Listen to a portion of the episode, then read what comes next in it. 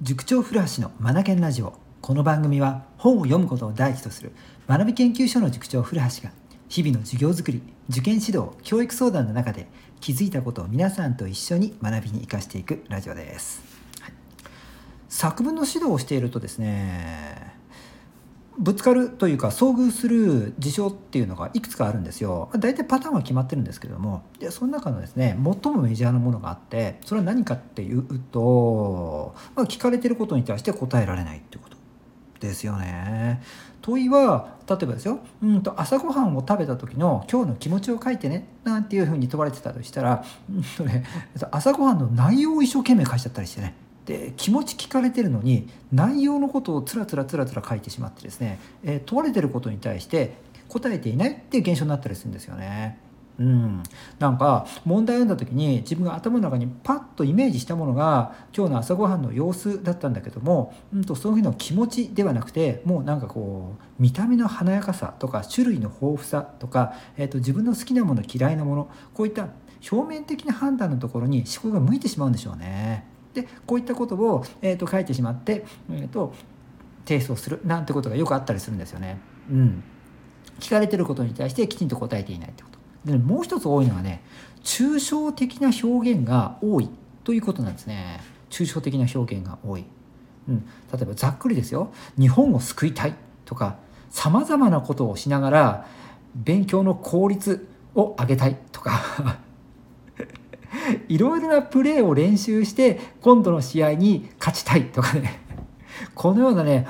ぼややーんとしたすごい大きな表現をしてくる子たちっていうのがね結構いるんですよね。うん。抽象度高い表現。これはですねこうどちらかというとリーダーシップ発揮して楽観的な思考オプティミスティックですよね。の子たちに割と多いですね、うん、細かいこと気にしないっていう、まあ、これはこれで一つの才能としてありなんですが作文の場ではですね吉とは出ないんですよね。さあそこで今回はですねこの抽象的な表現を多用してしまって説得力がない文章を書いてしまう人。このような人がどのようなことを練習すれば相手に理解してもらえる文章を書けるようになるか。ということをですね考察してみたいと思います。まあ僕たち授業の中ではまあよく提案するのは具体例を挙げようねっていうことですよね。うん、じゃあえーと、日本を救いたいんだと言いたいとしてもどのようなことをして救っていくのかやっぱ具体的なあの考え方例とかそれからエピソードもいいでしょうね。こういったものがあるとあなるほどだからそう思ったのね。と相手は納得してもらいやすくなるでしょう。具体例を挙げるっていうのはまず、まあ、1つ目のアドバイスですね。で2つ目のアドバイスとして1つ目をより分解していくやり方なんですが 5W1H これを意識しようということ。5W1H 皆さんも英語の勉強で聞いたことがあるんじゃないんでしょうか。5W1H 覚えてます？大人の皆さん。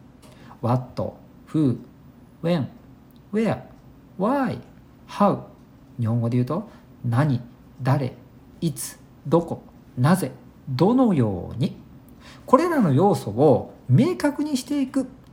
明確にすることで文章の内容がより明確になっていくんですね。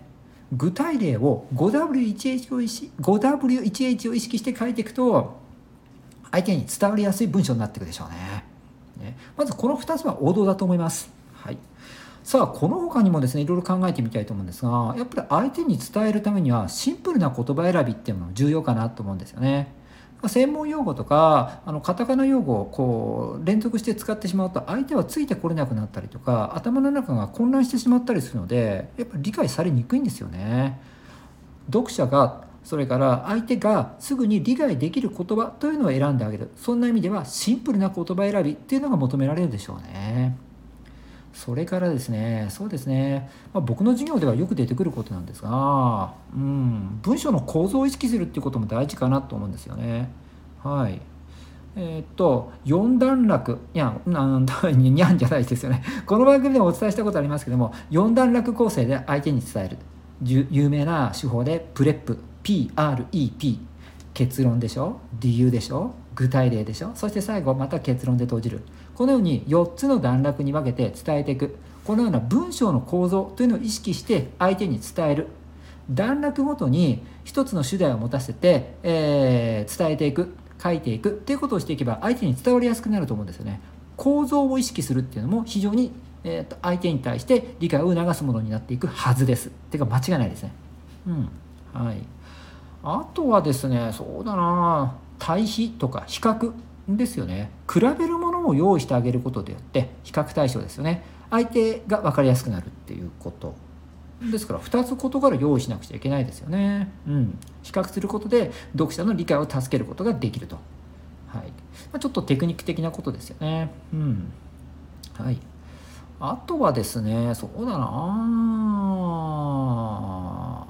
ど、うん、どど、うん、ど読書は絶対なんですけども、まあ、良質な読書は本当に必要ですよね。相手に伝えられるスキルっていうのはやはり読書がエネルギー源となりますから普段から本を読んでいないとね相手の言わんとしてることそれからこちらが伝えたいことっていうのもうんと整えた形で表現できないわけですからやっぱりそういった意味ではたくさんの文章に触れておくっていうことで良質な読書ですね。はい、で良質って何かっていうとあの最近もですねなんかこう禁止されるようなもの出てきましたがあの読書感想文の中でねライトノベル、ラノベダメですよみたいなのが出てきましたが、ラノベは僕もお勧めしませんね。はい、な、うん、なんていうか、言葉がなってないっていうのか。で、えー、っとですね、伝える力をトレーニングする良質な読書という観点でいくと、やっぱりまあ論文は絶対ですよね。だって構造しっかりしますもん。それからね、意外とね、構造がしっかりしている随筆、エッセイですね。このようなものも、あの、すごく練習になっていくと思います。良質な読書として、うん、僕はおすすめできますね。はい、あとはまあそうですね伝える力ってもう一日で身につけられるスキルではないので日々の反復練習これは必要ですよね。日記など書きながら日々文章を書いていくっていうことこれですよね。こう日々文章を書いていくことによって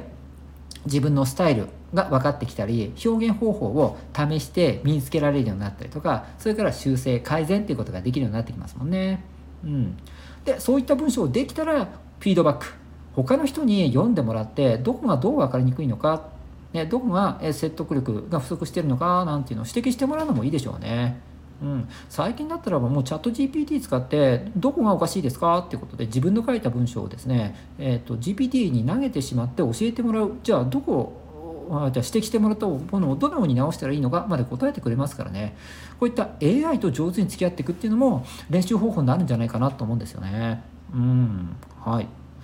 さあさあさあ話戻しましょうか。何の話を今日はしていたかっていうと抽象的な表現を多用してしまう人がね結構多いんですよ。で抽象的な表現は悪くはないんですが多用あまりにも多いと説得力が不足して、えーと、相手に伝えたいメッセージがですね伝わらなくなる可能性が極めて高くなるんです。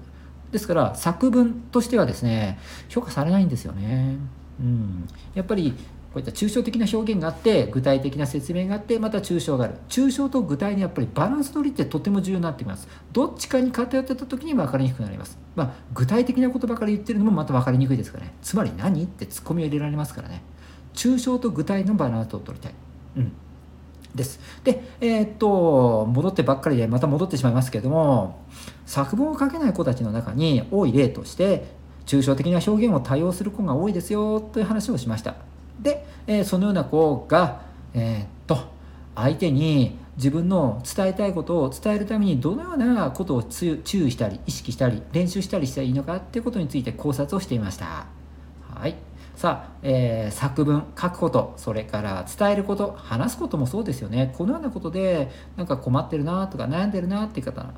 がいらっしゃれば今日の番組をね是非参考にしていただけたらなと思います。今日も最後までお聴きいただきありがとうございました。Read more, learn more, change the group 素敵な一冊を